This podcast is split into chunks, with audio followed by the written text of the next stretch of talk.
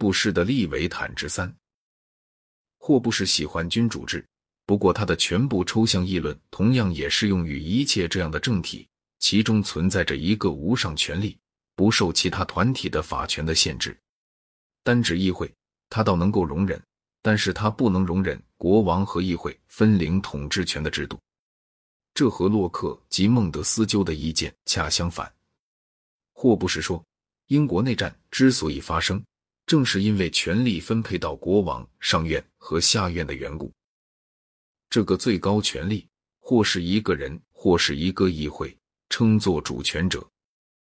在霍布士的体制中，主权者的权力没有限度，他对一切意见的表达有检查权。据假想，主权者主要关心的是维持国内和平，所以他不运用检查权压抑真理。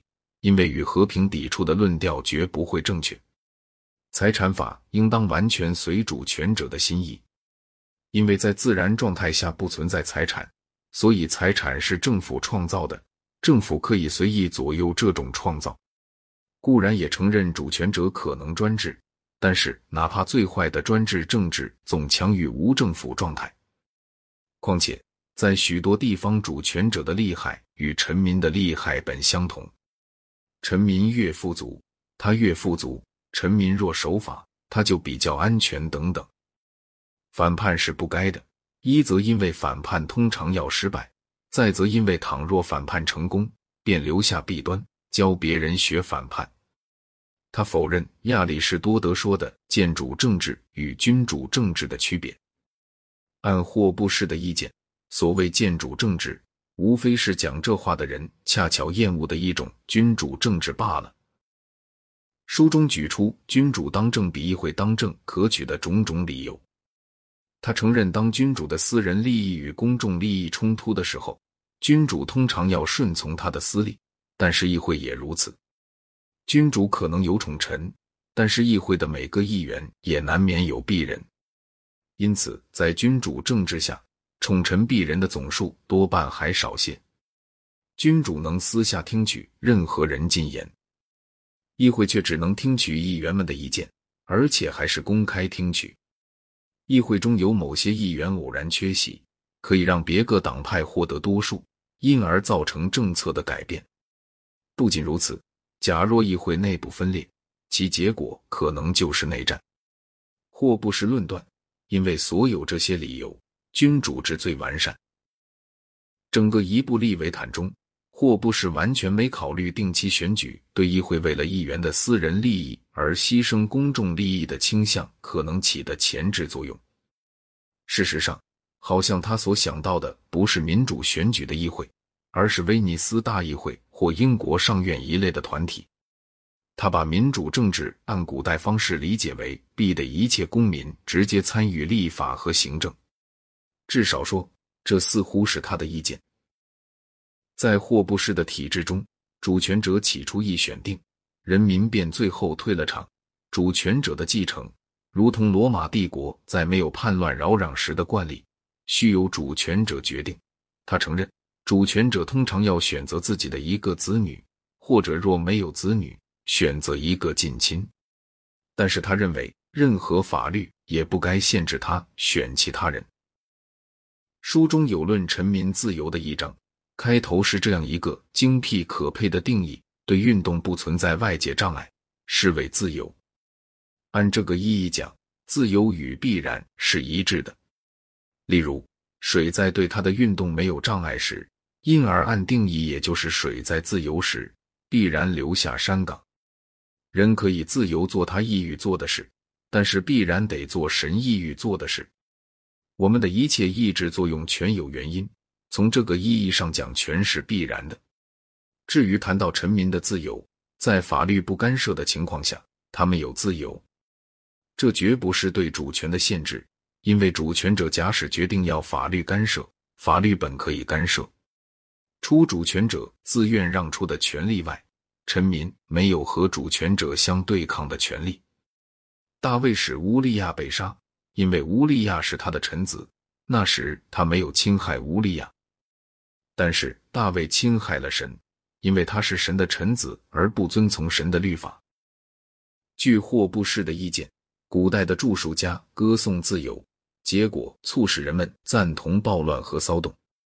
他主张，这些著述家的意思正确解释起来，他们所歌颂的自由是主权者的自由，即免于外国统治的自由。国内对主权者的反抗，即便看来好像是极正当的，他也谴责。例如，他认为圣安布洛斯在铁萨罗尼加屠杀后，无权将狄奥多修斯皇帝开除教籍。他还激烈的指斥扎卡里教皇不该为福利不起，帮他废了莫洛温朝末代国王。不过，他承认服从主权者的义务也有一个限度，自我保全权在他看来是绝对的权利。所以，臣民有甚至对抗君主的自卫权。这话合逻辑，因为他把自我保全当成了组织政府的动机。根据这点，他认为人在受政府召唤上战场时，有权拒不战斗，这是任何现代政府不容许的一种权利。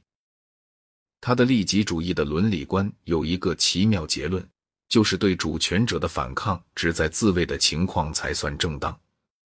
为保护旁人而进行的反抗却总有罪。还有另一个十分合乎逻辑的例外：人对于无能力给予他保护的主权者没有任何义务。这样看来，在查理二世流亡期间，霍布是归附克伦威尔便名正言顺了。政党或现在我们所谓的工会一类的团体，当然不许存在。所有教师都得做主权者的仆役。只讲授主权者认为有用的东西，财产权仅指臣民对其他臣民讲有效，对主权者讲不成立。主权者握有管制对外贸易的权，他不受民法约束。主权者手中的惩治权，并非由什么正义概念来的，而是因为他保留了在自然状态下人人持有的自由。在自然状态下，谁加害旁人也无法怪罪他。书中开列出国家瓦解的种种有趣的原因，这些原因是给予主权者的权力太小，容许臣民有私人判断，凡违反良心的事一律是罪之说，信仰灵感，所谓主权者受民法约束这种理论，承认绝对的私有财产，分割主权，模仿希腊人和罗马人，俗权与灵权分离。否认主权者有征税权，有势力的臣民得人心，以及与主权者有争论的自由。